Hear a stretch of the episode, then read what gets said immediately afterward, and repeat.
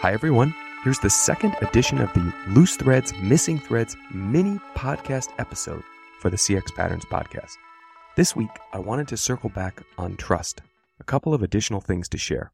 First, a loose thread, something I want to revisit from last week's episode that was maybe not quite right.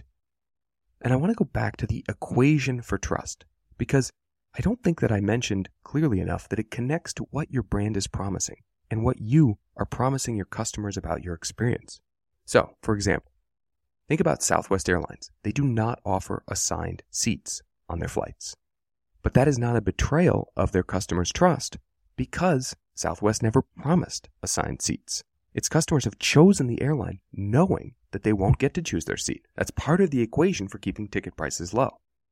Conversely, if I fly on one of the mainline carriers, let's say Delta, for example, and I choose my seat as I book my flight, but then Delta moves me to another seat without my consent, or I get on the plane and another passenger has decided to sit in my seat, and if Delta didn't do anything about it, either of those scenarios would be a breach of trust. The upshot of this is that you want to think about what promises you are making, both implicit and explicit, and that if you don't uphold those promises, it will be a betrayal of customer trust. And now, a missing thread, something I didn't mention in the podcast last week. Loss of trust with your customers is such a bad outcome that it can lead to brand death.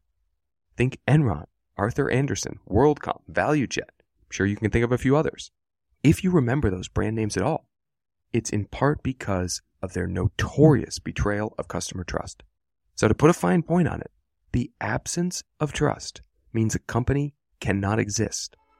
That's it for now. I'll be back in a week with a full CX Patterns episode.